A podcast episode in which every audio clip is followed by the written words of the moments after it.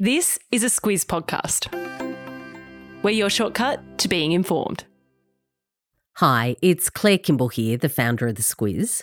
This week marks six years of putting out the Squiz Today podcast, and I just wanted to say a huge thank you for listening. If you love what we do, and we hope you do, please tell your friends about us. It's all the birthday present we could ever need. Good morning, I'm Alice Dempster. And I'm Siobhan Moran McFarlane. It's Thursday, the 22nd of December. In your squiz today, Queensland police officers are honoured, Oz China relations on the table, breaking an egg record, and our favourite recipes of 2022. This is your squiz today. There were sombre scenes as thousands gathered yesterday to farewell young constables Matthew Arnold and Rachel McCrow, who were the two Queensland police officers killed in the siege at Wieambilla last week. Siobhan, the pair were remembered for being kind, caring people and excellent police officers during the State Memorial in Brisbane.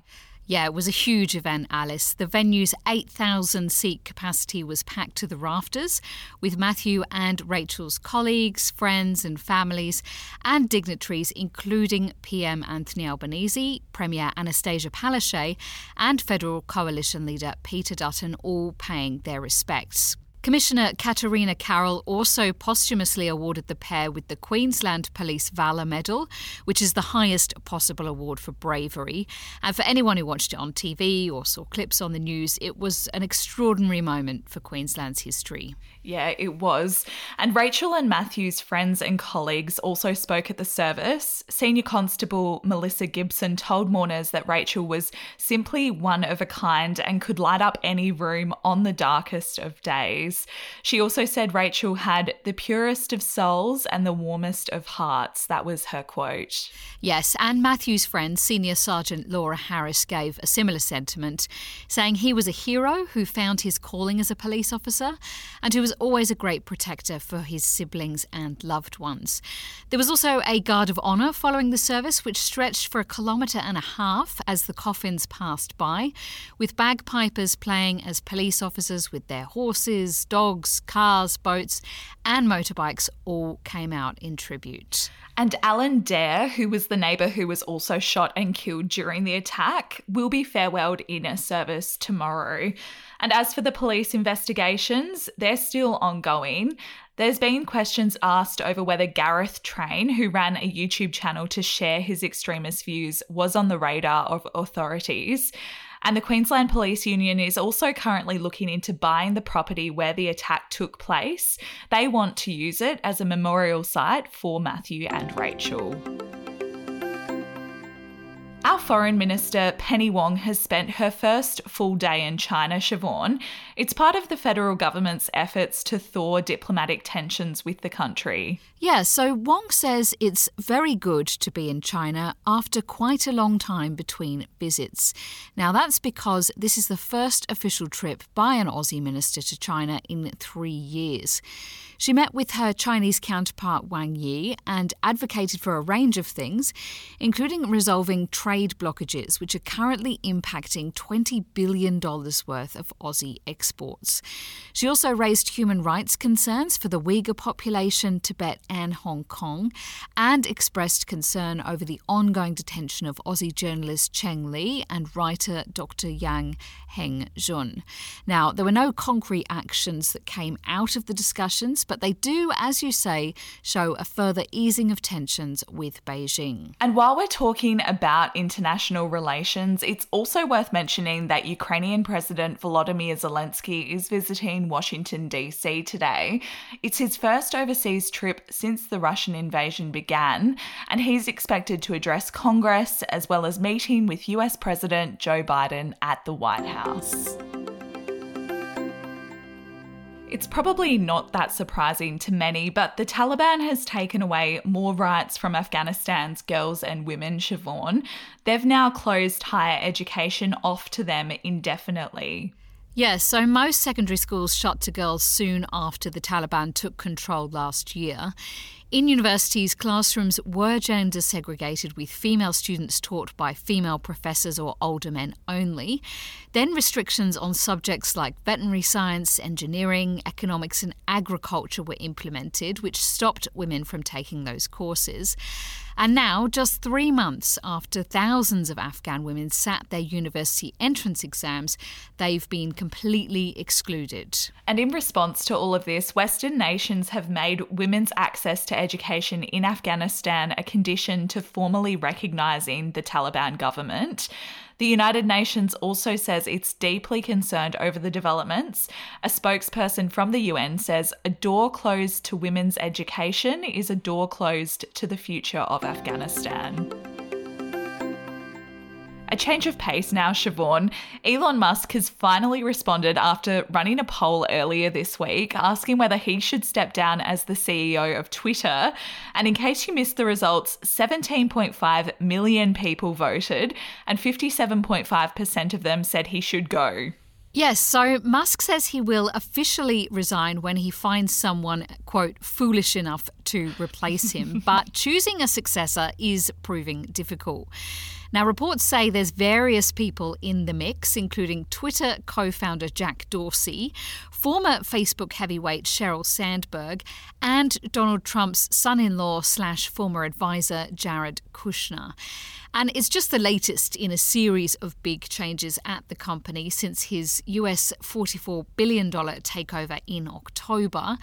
After firing half the workforce, there have been mass resignations, four class action lawsuits, and dozens of other legal complaints by former staff. Yeah, they all follow claims that women, parents, and those with disabilities were unfairly targeted by the layoffs, and also claims that the companies tried to dodge making redundancy payments.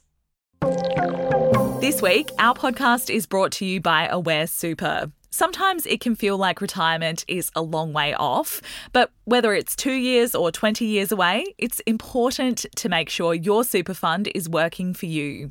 Aware Super is one of Australia's largest super funds and offers heaps of free tools and tips on its website for Aussies looking to get their super sorted and put a plan in place for their retirement. Read the PDS and TMD at aware.com.au.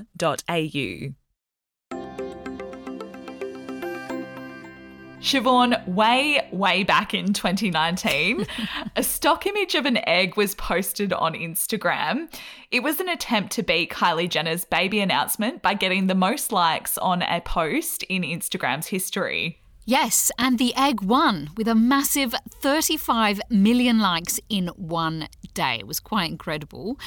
It now has 55.7 million Instagram likes, but it's been cracked with a series of victory shots posted by footballer Lionel Messi after Argentina's World Cup final win on Monday morning, which have gained 65 million likes. So it turns out more Instagrammers prefer football to eggs. There's so many pun opportunities on this story, Siobhan. I know, I took a couple. it's the latest of many records that Messi claimed during the World Cup, though. He broke five World Cup related Guinness World Records in that final. So it's fair to say he's done well in trying to nab himself the title, the greatest of all time. Siobhan, every week we recommend a different recipe in the Squiz Today podcast and newsletter. And we know it's something that Squizzers love because we get loads of feedback on it. So, as a Chrissy gift to you, we've collated all our favourites from 2022 and put them in one place on the website. It's great timing if you're like me and are looking for some last minute cooking inspo for Christmas. Oh, yes. So, a couple of my favourites on that list are the brie and caramelised onion bread, which I could eat by myself, and the banana brandy and butterscotch trifle. Yum. Oh, delicious. I also have the tomato and burrata tagliatelle on high rotation at my Ooh, yes. house. So, if you're keen to have a look at our recipe roundup, I'll pop a link to it in the episode notes today. And also, just a quick reminder that the latest Squiz Shortcuts episode is out. It's the last for 2022. Claire and Kate are talking about the biggest forgotten news stories of the year. You can find Squiz Shortcuts in your podcast app now, and I'll also link to it in the episode notes. And that wraps us up for today. Thank you for listening. We'll be back with you tomorrow. G'day, Kate Watson here. I'm the host of Weekly Wrap and News Club, a place for conversations about the news. It's budget week, so I'm here to tell you about our News Club episode from last week where Claire chatted with James Chessell. He's the former managing director of publishing at Nine Entertainment. He was also a staffer earlier in his career, so they have a good chat about how the budget sausage is made. Here's a small snippet. The most important policy or set of policies the government will announce every year. So it's important that it's not um, announced willy nilly, although mm. they do leak a, a, fair amount of it. Yeah. And there is a famous time when a uh, when um, Laurie Oakes, the Nine journalist, got his hand on the budget papers, but the day before the budget was it's able to such print. an incredible story. Was able to print a lot of it, um, which was you know absolutely amazing. Um, but the other thing is a lot of what the treasurer will announce has the ability to move markets, yeah. um, direct impact on on businesses and and other organisations. So you know there does need to be some rigor and uh, confidence that it will be handed handled in an appropriate appropriate way. For more on that chat, just search for News Club in your podcast app or follow the link in your episode notes.